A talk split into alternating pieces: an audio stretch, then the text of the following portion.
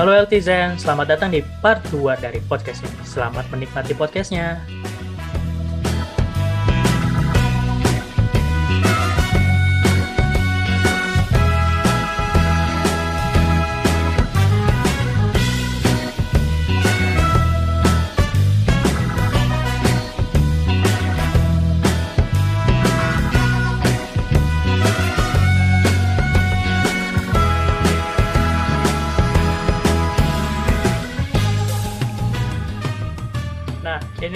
Eh, melanjutkan nih dari tadi eh, nakes sama masyarakat yang kok nakes udah duluan dan semacamnya mengenai subtopik ke selanjutnya dosis ketiga vaksin. Nah, Ya. apakah dokter bisa menjelaskan ke kami apa tuh eh, dosis ketiga dan sebenarnya perlu nggak sih buat masyarakat dan buat nakes gitu loh? Eh, beberapa kali tim kami udah ini ya bikin konten soal itu ya dosis tiga dosis ketiga itu kenapa perlu dan nggak mungkin saya sendiri nggak terlalu eh, tahu detail ininya ya kenapa kenapanya tapi secara umum memang tadi ya saya udah sebutkan bahwa eh, tenaga kesehatan adalah eh, profesi yang paling dekat dengan eh, penularan gitu. Beda dengan pekerjaan-pekerjaan lain yang risikonya lebih rendah. Ini bukan soal biner ya, bukan soal ketularan atau enggak, tapi soal risiko kan. Risiko itu kan ada spektrum eh, sedang ringan gitu loh, macam-macam gitu. Eh, tenaga kesehatan ya mau gimana pun ya, memang kerjanya eh, sebagian besar kan kerjanya di klinis kan. Ya itu kan dekat dengan orang sakit. Orang sakit sekarang di saat wabah yang paling banyak ya, yang wabahnya itu kan COVID ini. Eh, terus habis itu itu kan berarti kan ada risiko paparan ya risiko paparan karena eh, nggak mungkin kan apa ICU di ruang terbuka gitu nggak mungkin. Atau ruang isolasi di di lapangan gitu kan eh, jarang ya. Mungkin kan eh, di situ kan kita juga pakai APD macam-macam walaupun dengan dengan begitu kan eh, tetap aja eh, risikonya tinggi. Apalagi yang di garda yang belum diisolasi ya. Eh, di IGD atau di ruang praktek umum yang orang belum ketahuan COVID, yang curiga-curiga COVID itu ke sana, berarti kan di poliklinik atau puskesmas itu kan eh, di triasenya kan sangat eh, justru sangat ini ya, sangat tinggi eh, apa namanya eh, apa risiko penularannya. Terus ini eh, indikatornya adalah kematian dari tenaga kesehatan ini tinggi banget. Bahkan bulan Juli ini 100 berapa puluh yang meninggal sampai sekarang ada 600 lebih dokter saja gitu kalau nakes ada seribu berapa gitu. Eh, padahal di Indonesia ini eh, tenaga kesehatan ini di proporsinya dengan populasi sangat sedikit. Di ASEAN kalau diurutin itu kita hanya di atas Myanmar. itu di kalau ada 10 eh, negara ASEAN diurutin untuk proporsinya ter eh, satu dokter untuk berapa populasi itu kalau nggak salah Indonesia 2019 itu satu dokter itu 2.500 orang. Padahal di Singapura misalnya yang tertinggi itu satu dokter 250 orang. Itu sebuah uh, mudah kan? Jadi kita memang adalah profesi yang uh, sangat sangat punya fungsi untuk uh, konteks kesehatan ya. Untuk konteks masyarakat. Nah itu kan berarti kan profesi yang uh, dengan tidak menginikan uh, merendahkan profesi lain ya. Tapi dengan risiko besar dan fungsi yang paling besar. Itu kan proses. Makanya pas uh, imunisasi pertama, vaksinasi pertama, uh, nakes didahulukan kan. Peja, apa petugas publik baru yang ronde keduanya gitu. Ronde Iya. pertama kan nakes dulu semuanya. Itu kan dan nggak ada yang protes karena memang semua udah sepakat bahwa nakes ini memang punya punya risiko dan punya macam-macam itu kan punya fungsi juga. Uh, terus untuk boosternya kenapa uh, diberikan uh, untuk nakes dulu karena tadi kan risikonya gede dan uh, bukti ilmiah, uh, uji klinis dan macam-macam itu di Amerika dan di Eropa Barat itu sudah dilakukan dengan uh, booster-booster itu dengan merek yang sama atau merek yang beda gitu misalnya itu uh, terbukti punya fungsi melindungi lebih tinggi daripada du- uh, dosis dua aja. Sesimpel itu sih uh, alasannya. Jadi kalau ada kesempatan ya apalagi tadi ya uh, nakes ini nggak boleh nggak boleh berkurang lagi nih gitu di Indonesia. Kalau berkurang siapa yang mau jadi nakes kan produksi SDM nakes sendiri kan nggak segampang ngerekrut orang terus jadi nakes kan tapi harus sekolah dulu harus teman-teman tahu lah uh, eh, FK atau uh, apa program perawat atau tenaga kesehatan lainnya kan nggak segampang memproduksi uh, misalnya uh, apa ya uh, petugas uh, security atau petugas apa membangun infrastruktur kan nggak nggak segampang gitu kan ya jadinya uh, dengan banyak banget pertimbangan bahkan ini direkomendasi oleh uh, dunia gitu bahwa nakes ini perlu booster yang lebih daripada profesi lain dan populasi lain. Benar sekali, uh, Dokter Kamil. Apalagi kalau sekarang masa pandemi ini, untuk saya mahasiswa itu juga berkendala. Jadi belajar nakes tapi kok dari komputer aja gitu, tidak ada. Iya online. nah, ini bingung ya, masih... ya, bingung ya. Semua, semua orang bingung kok. iya, ini nanti gimana gitu, jadi lulusnya gimana dan semacamnya. Nah, ini masih lanjut ke dosis 3 nih. Uh, berhubung koordinasi kita masih bisa dibilang amburadul, menurut dokter Kamil sendiri itu apakah kita lebih efektif untuk uh, fokus menyebarluaskan dosis pertama atau kita uh, tetap menjalankan untuk vaksinasi dosis ketiga walaupun nanti bisa ada kemungkinan koordinasinya bermasalah lagi. Kalau menurut saya sih nggak nggak ada masalah kalau dijalanin bareng ya. Soalnya gini, nakes di Indonesia ini sedikit jumlahnya kalau menurut Kemenkes itu 1,3 juta saja. Dan buktinya dosis pertama kedua bisa beres dalam dua bulan. Pertama Januari, Februari, Maret lah. Itu tuh udah sampai 90% kan nakes itu. Jadi eh, dengan konsentrasi nakes itu di Faskes ya, itu kan menjadi gampang aksesnya untuk nakes untuk divaksinasi dan didata. Beda dengan uh, profesi lain yang di Indonesia saya yakin banget nggak ada datanya gitu. Misalnya guru aja itu pendataannya nggak nggak sebagus nakes-nakes saja uh, apa ya terbagus di antara yang terburuk datanya ya. Ada ada gap gap data juga gitu. Uh, tapi ya itu dia. Jadi menurut saya bus yang tadi ya kenapa bus uh, apa namanya vaksin ketiga ini perlu? Ya karena memang yang butuh di vaksin ketiga ini ya nakes itu jumlahnya sedikit 1,3 juta.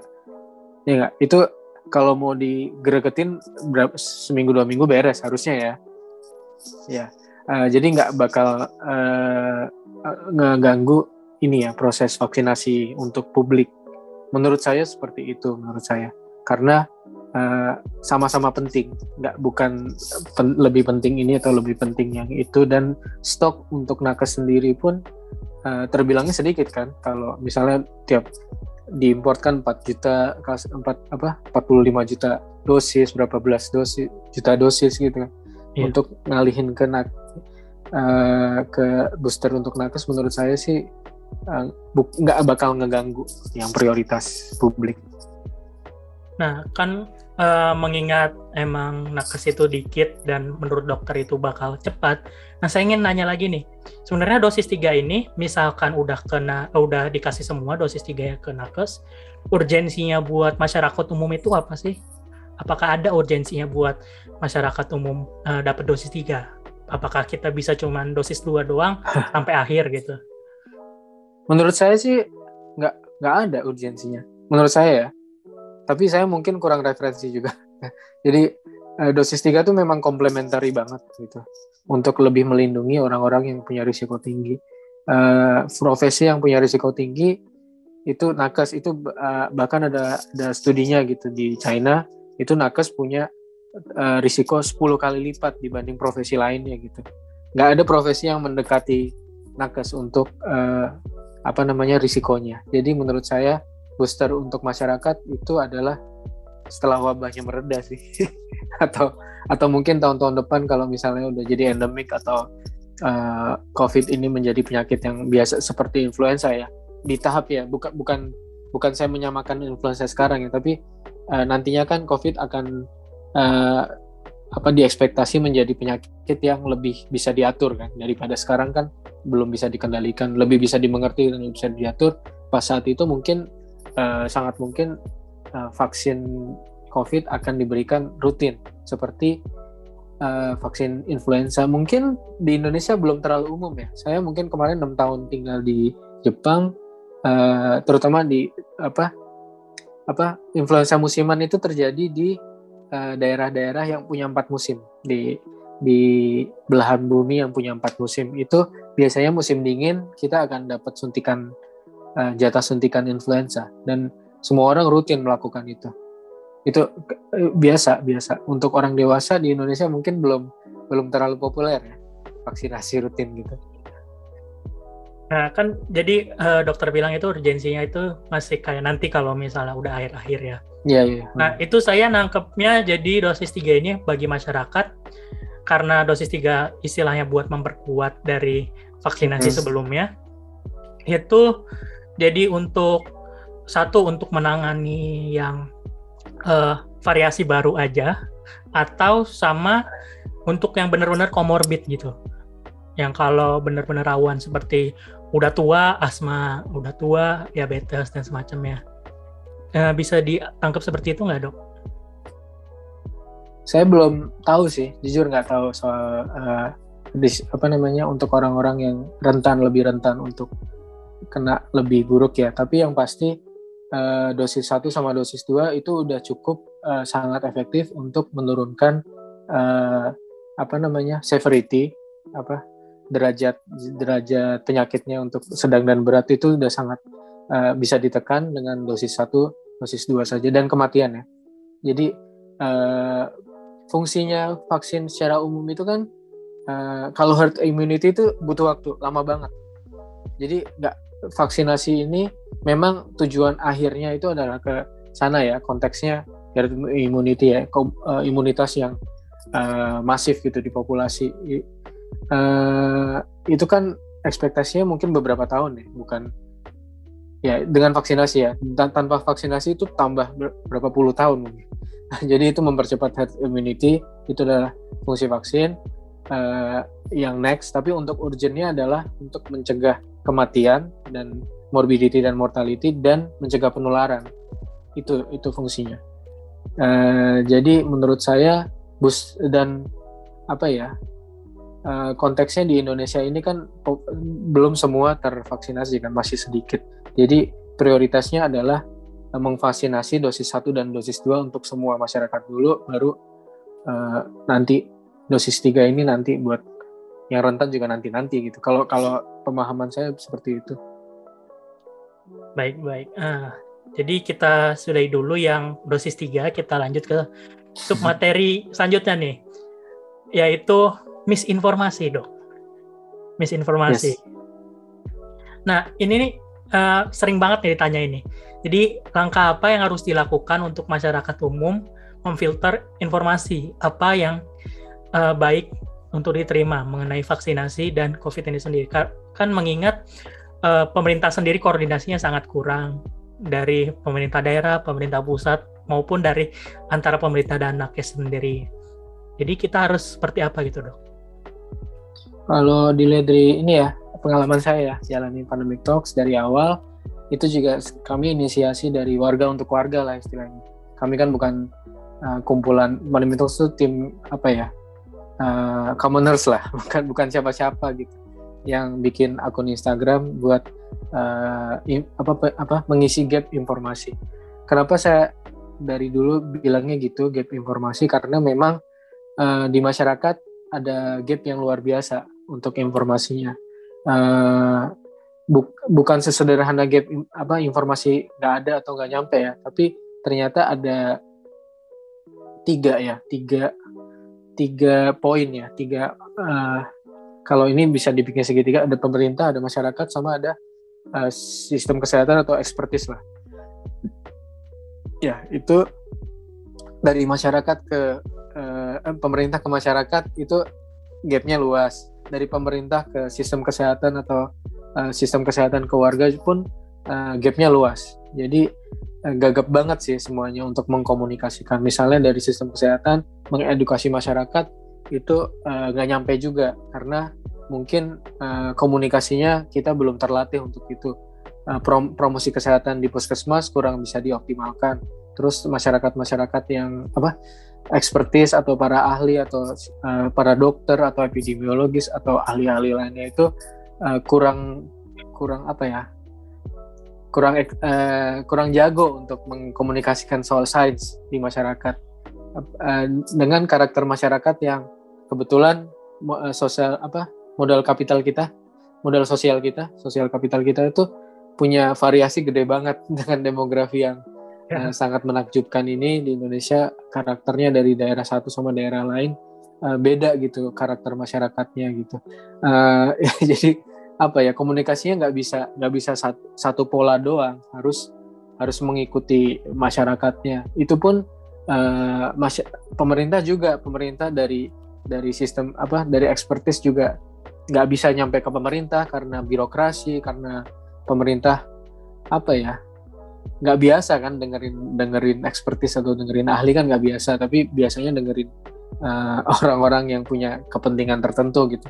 Uh, terus nanti kalau ngomongin itu panjang. Terus habis itu dari pemerintah ke masyarakat itu uh, ngomongnya ter apa ya uh, kita bisa rasakan sih ya uh, yang punya resource yang punya APBN yang punya perangkat sampai semua sampai ke semua masyarakat sebenarnya pemerintah sendiri. Tapi pemerintah sendiri uh, tidak tidak melakukan hal yang uh, seharusnya di seharusnya dilakukan. Misalnya komunikasi soal vaksin misalnya uh, komunikasi soal covidnya dari awal pejabat yang ngomong apa uh, pejabat A ngomong apa pejabat B ngomong apa uh, apa ya di karakter masyarakat yang masih memandang uh, pejabat itu sebagai tokoh utama atau yang paling didengerin itu kan jadi bingung juga. Uh, terus di level grassroots lagi uh, informasi itu kan nggak nggak cuma dari nggak uh, nggak bisa kan dari internet gitu. Soalnya kan separuh dari masyarakat Indonesia nggak punya akses untuk internet bahkan. Uh, jadi taunya dari mana ya tokoh-tokoh masyarakat tapi tokoh-tokoh masyarakat nggak dilibatkan. Jadi itu apa ya seperti lingkaran setan sih ya sebenarnya. Bukan soal masyarakatnya bodoh-bodoh aja tuh enggak enggak sesederhana itu. Tapi memang karakter masyarakat yang kurang bisa di diidentifikasi sama uh, sama ketiga poin tadi ya jadi saya saya juga mengkritis sistem kesehatan juga gitu uh, mengkritisi kita kita juga ini kita kita yang orang orang yang lebih tahu informasi soal covid ya mahasiswa kedokteran dokter epidemiologis kurang bisa menyampaikan juga ke masyarakat. Menurut saya seperti itu. Itu yang perlu uh, kita belajar bareng sih memang, gagap bareng. Uh, tapi sayangnya pemerintah dari tahun lalu mungkin sekarang udah memperbaiki sedikit ya. Uh, dari tahun lalu tuh mindsetnya adalah jangan membuat panik gitu. Itu aja gitu mindsetnya berhenti di situ. Bukan komunikasi krisis yang sudah dilakukan ke di daerah apa di negara-negara dengan uh, mungkin konteksnya negara maju ya itu kan komunikasi krisis kan uh, pemerintahnya dari awal mengetahui bahwa uh, ini apa namanya covid ini menular bahaya bla bla bla gitu. Terus uh, ya, apa ya kita tuh menyangkal terus dari pemerintah. Kesannya seperti itu. Dan uh, kalau ada informasi apa gitu isunya tuh ya nggak penting nggak penting yang naik gitu. Bukan hal yang 3T atau 3M yang naik. Uh, lalu apa ya contoh yang paling konkret adalah apa glorifikasi kesembuhan jadi sampai awal tahun kemarin itu tiap hari misalnya satgas oh Pak Wiku itu itu selalu meng, apa meng, apa paling atas itu kesembuhan gitu mengglorifikasi kesembuhan. Padahal kesembuhan itu sama sekali nggak ada artinya gitu untuk pengendalian wabah. Itu udah diwanti-wanti sama WHO dari dari awal. Tapi kita selalu itu dan baru berubah pola komunikasinya uh, habis gelombang pertama itu kan gelombang puncak gelombang pertama Januari Februari itu baru kesembuhan nggak terlalu dibahas gitu sama pemerintah. Dan uh, masyarakat terbeli juga nih. Uh, terbeli sama uh, apa namanya dogma-dogma uh, ini jadinya.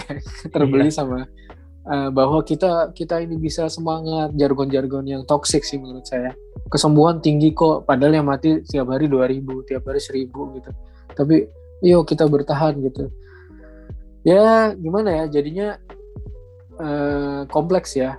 Uh, di sini menurut saya peran paling utamanya adalah pemerintah dalam hal ini Menkom Info ya. Itu yang punya peran untuk mengendalikan. Jadi pemerintah sebenarnya punya punya resource untuk itu gitu. Uh, misalnya hoax itu ya. Uh, mengenai hoax itu memang uh, di mana-mana ada gitu. Nggak bisa di uh, misalnya nangkep orang hoax satu tuh pasti ada ada ini loh. Ada seribu yang lain gitu. Soalnya misinformasi atau hoax ini memang pasti ada gitu kayak kayak polusi. Uh, apa ya tapi dalam hal ini nggak diapa-apain juga sama Menkominfo Menkominfo hanya bekerja dalam konteks uh, definisi hoaxnya apa apa gitu kan nggak nggak jelas juga. Uh, outputnya adalah di websitenya dia di, dibikin ini hoax apa gitu kan. Yeah. hoax, hoax buster, atau apa. hoax, buster itu cuma ada berita apa di stempel hoax gitu doang gitu. Nggak nggak ada penjelasannya nggak ada apa-apanya nggak ada. Itu nggak nggak bisa diterima sama uh, masyarakat menurut saya ya. Soalnya masyarakat itu konsumsi informasinya bukan ke website Kemeninfo kan nggak siapa juga yang mau mau apa mau iya. akses yeah. ke sana gitu uh, kalau ini ya mungkin kita bisa lihat uh, dunia internet, dunia sosial media, dunia media sekarang ya ada uh, bisa niru sih sebenarnya. Kita kita di Pandemic Talks kerjanya niru itu, niru-niru uh, gimana pemerintah apa masyarakat ini bisa menerima informasi. Kita benar-benar kalau ada informasi uh, soal pandemi ini kita kita sederhanakan betul-betul sederhana bahkan kadang-kadang kita binar gitu. Ya. Nah, misalnya vaksin ini bahaya atau enggak? Enggak, enggak bahaya gitu. Kita cuma ngomong gitu. Itu itu yang bisa diterima uh, sama masyarakat ya. Beda sama mungkin awal-awal dulu kita juga rada rada-rada kurang kurang begitu ya. Karena kita kalau anu vaksin ini gunanya ini bla bla bla fafifu was was gitu kan. Itu masyarakat itu nggak bisa nerima kayak gitu Uh, makanya uh, konteks uh, misalnya penyebar penyebar konspirasi itu teori-teori konspirasi sangat bisa mewabah kan itu yeah. karena menurut saya kon, uh, apa caranya mereka itu caranya mereka bikin konten caranya mereka meng, meng apa merangkai informasi salahnya itu sangat bagus gitu menurut saya sangat sangat sangat cerdas jadi biner banget kan uh, COVID apa COVID itu ada atau enggak? Enggak ada gitu kan. COVID ini bahaya atau enggak? Enggak bahaya gitu kan. Kematian itu oh, pokoknya biner banget kan. Pokoknya enggak ada yeah. penjelasan apa-apa. Ya jadinya orang-orang yang di bawah ya percayanya sama yang bisa dipahami aja. Pemerintah dengan uh, video-video berat 30 menitnya dengan apa apa grafis-grafis edukasi yang ada 100 kata di dalam satu apa satu ini kan satu postingan yeah. misalnya itu satu siapa posting yang mau kata doang iya iya kayak kita bikin presentasi kan powerpoint yeah. tapi tulisan semua itu kan kayak nggak bisa orang nangkep kayak gitu jadi sebenarnya Menkominfo punya peran sih uh, mereka kan punya resource untuk menggait copywriter atau menggait profesional-profesional behavior ekonomis atau kan banyak kan orang Indonesia pinter yang ahli dalam bidang ini yeah. kan marketing, communication, PR kan personal relation itu itu harusnya dimanfaatkan uh, lebih ini ya. Yang ada sekarang bergantung masyarakat lumayan bergantung sama edukator-edukator di sosial media. Uh, Dokter Tirta misalnya. Itu kesannya kan keras, cerewet, macam-macam kan, pecah-pecah gitu. Tapi justru masyarakat ngelihatnya kayak Dokter Tirta gitu yang yang bisa masuk ke hatinya dia gitu dengan kata-katanya tegas gitu. Apa kata-kata yang mangan mangan masker gitu. Udah itu kan masuk daripada 3M ini ah nggak nggak masuk. Kalau bahkan 3M aja nggak masuk loh di masyarakat menurut saya jadi gapnya di situ sih kenapa misinformasi ini nyebar bukan bukan semata-mata karena masyarakat ini punya literasi yang rendah. Bukan semata-mata masyarakat ini pendidikannya uh, buruk gitu. Ya memang itu ada kontribusinya, tapi uh, peran dari apa pengkonsep informasi ini uh, dalam hal ini pemerintah itu perannya sangat besar untuk uh, kondisi saat ini. Uh, dan kurang tegas juga ya hoax nggak di hoax ini nggak dibabas lah. Jadi apa undang-undang ITE itu kan nggak bukan itu kan apa ujaran kebencian kan? Bukan yeah. hoax kan? Jadi hoax nggak tersentuh sama undang-undang. Bahkan yang nggak yang nggak penting nggak penting malah kena UU ITE gitu. Yang nggak ada. Tapi yang hoax misinformasi yang nyebar-nyebarin nggak kena apa-apa gitu. Nggak kena hukum apa-apa. Ya itu sih lucu. Polisi kan eksekutor gitu bukan bukan ini pembasmi hoax juga gitu cyber cyber polisi atau apa itu kan perangkat yang dibawa ya jadi nggak bisa nyalahin polisi juga nggak bisa menurut saya sih ya salah bersama sih ya jadinya jatuh-jatuhnya iya. Jadi itu bisa dibilang semua salah yang mana pemerintah salahnya kurang usaha bisa dibilang menahan nah. usaha. Kitanya juga itu uh, kurang komunikasi gitu, susah komunikasinya. Yes. Dan masyarakatnya juga salah karena pengennya menarik aja gitu. Gak mau iya. gak mau bosan dikit gitu.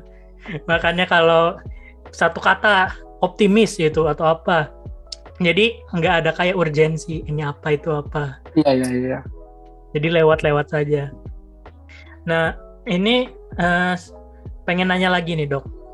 Ini pertanyaannya untuk semua mahasiswa yang uh, ingin menjadi nakes pada di kemudian hari. Menurut dokter Kamil, bagaimana peran mahasiswa lebih spesifiknya mahasiswa kesehatan atau kedokteran itu untuk membantu menangkal adanya hoax di vaksin maupun COVID? Menurut saya satu ini uh, lebih empati dan lebih peduli sih, lebih peduli sama uh, lingkungan ya. Uh, dengan dasar itu, menurut saya sih kita bakal lebih alert, lebih aware sama informasi-informasi yang bertebaran, misalnya soal vaksin. Uh, kita at least tahulah gitu vaksin itu gimana gitu. Jadi uh, apa ya di sosial kita kan di status uh, status sosial kita kan di sebagai mahasiswa FK gitu udah udah udah lumayan tinggi nih di keluarga kan. Misalnya di WhatsApp keluarga tuh, oh itu si Hutomo ini nih anak FK tanyain tuh gitu. Misalnya kayak gitu kan, biasa kayak gitu. Atau mungkin di Japri atau sama Bude atau Pak D gitu kan, atau sepupu-sepupu. Uh, satu informasi, dua akses kan, akses mau ke rumah sakit gimana itu. Jadi kita lebih aware sih sama uh, kondisi, jangan soalnya kalau di ini ya di banyak survei kita kan sering ngulik ya itu Gen Z uh, yang temen teman-teman Hutomo ke bawah gitu kurang peduli sama uh, ini apa wabah sebenarnya. Jadi apa ya kurang aktif untuk uh, peduli. Jadi ya udah cuma nurutin aja tapi kurang di sosmednya nggak ada oh nggak ada obrolan soal wabah nggak ada ini. Pada uh, menurut saya sih wabah ini uh, kalau mau cepet ini jangan cuek. Kita harus aware yang kedua adalah lebih punya energi buat uh, buat lebih eff, uh, effort di uh, medan perang. Medan perangnya apa? Uh, sesuai sama hasil survei yang banyak ini, medan perang hoax sama uh, misinformasi paling utama di WhatsApp group. Ternyata seperti itu di Indonesia, bukan di tempat lain, bukan di Instagram atau di Twitter bahkan, tapi di WhatsApp group, bukan di Facebook yang toxic banget itu, yang punya bapak-bapak kita teman-teman mungkin iya. nggak yeah. nggak punya saya juga nggak punya Facebook tapi katanya uh, menurut data itu di sana uh, walaupun toxic banget tapi kalah masih kalah sama perang di WhatsApp group jadi uh, WhatsApp ini uh, tricky ya kita saya yakin banget di semua uh, teman-teman nanti pendengar ini punya WhatsApp dan punya WhatsApp group at least keluarga ya dan keluarga pasti dan saya yakin uh, sebagian besar punya pengalaman ada misinformasi yang datang di WhatsApp grup yang rata-rata disampaikan sama orang tua ya, orang generasi atas gitu. Ya mereka mungkin gagap ya terhadap uh, WhatsApp gitu. Kan uh, generasi saya pun baru ada internet saya pas saya pas ini SMA gitu baru ada baru ada internet yang bisa di HP gitu uh, kuliah malah uh, tapi generasi atas kita kan generasi bude Pak D Bapak kita kan pu punya internet kan baru-baru ini gitu, baru setelah berapa puluh tahun hidup. Jadi mungkin mereka gagap ya. Jadi bukan yang permisif, tapi uh, kita harus bantu sih gap generasi itu untuk kita lebih effort uh, untuk meluruskan gitu. Misalnya mereka, oh ini apa nih misalnya ada informasi-informasi video nggak jelas gitu ya kita info ini aja gitu kita punya energi buat nggak ngebiarin itu kita langsung uh, cari cari hoaxbusternya atau cari informasi-informasi misalnya dari konten pandemic talks atau apa gitu untuk di copy paste ke uh, WhatsAppnya ini loh yang benar kayak gini gitu. Uh, emang kudu effort sih. Saya tahu ini ma malesin banget ya. Kadang uh, kalau Hutomo gimana? Apa? Kadang males kan lihatnya ah om ini yang ini. Terus kayak kalau, dibiarin gitu kan. kalau saya sendiri sih karena saya itu dari orang sospol istilahnya di himpunan juga hmm. dan ini juga ini sebenarnya program uh, sospolnya himpunan jadi kita emang sering terpapar gitu untuk informasi apa apa dan sering bikin kajian tentang vaksinasi dan sebagainya hmm. juga jadi ya, di, kalau di, di keluarga gimana nih kalau ada informasi gitu suka ini nggak suka meluruskan nggak? Kadang-kadang uh, males kan? Sering ditanya Kadang -kadang. sih. Sering iya. ditanya sih. Itu tiba-tiba link nggak tahu dari mana. Cuma itu, itu dari grup itu, dari grup itu, dari grup itu. For, for, forward many times gitu kan? iya, forwardnya udah entah kapan. Uh, ini berhubung waktunya sudah mau habis, hmm. uh, Dokter Kamil, apakah ada pesan-kesan yang ingin disampaikan penutup?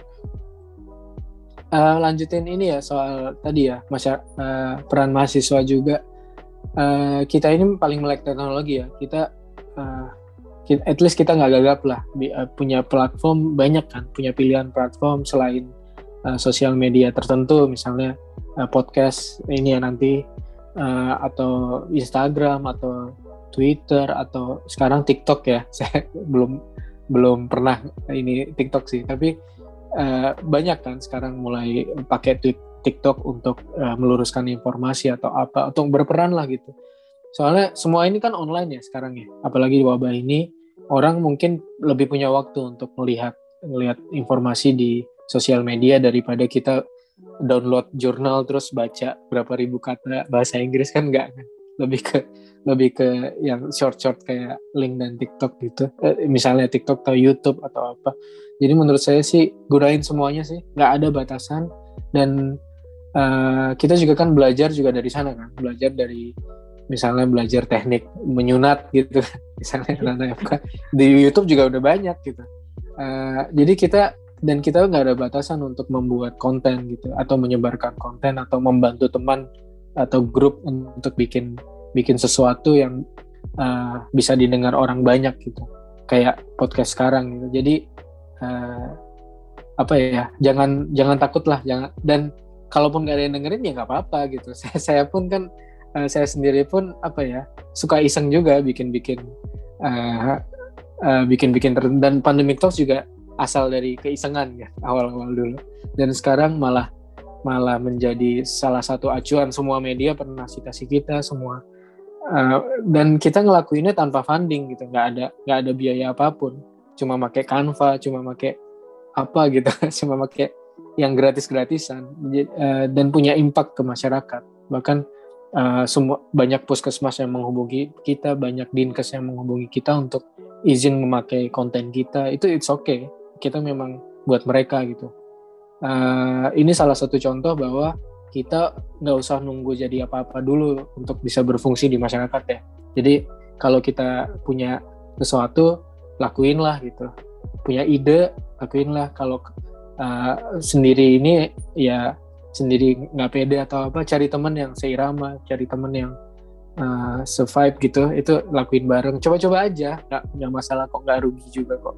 Dan nambah network juga kan. Ya ya kira-kira begitu. Ya terima kasih banyak uh, Dokter Kamil atas kata-kata mutiaranya. Dan terima kasih banyak telah mau meluangkan waktunya untuk mengikuti podcast ini untuk berdiskusi mengenai vaksinasi di Indonesia. Dan sayangnya kita telah mencapai penghujung acara dari podcast ini. Sebelum kita akhiri, saya ingin menyampaikan beberapa kata pada healthizen sekalian. Yaitu adalah jaga kesehatan, atuhi prokes, dan selalu berusaha untuk mendapatkan vaksinasi. Be fit, be healthy, stay happy. Sampai jumpa pada podcast selanjutnya.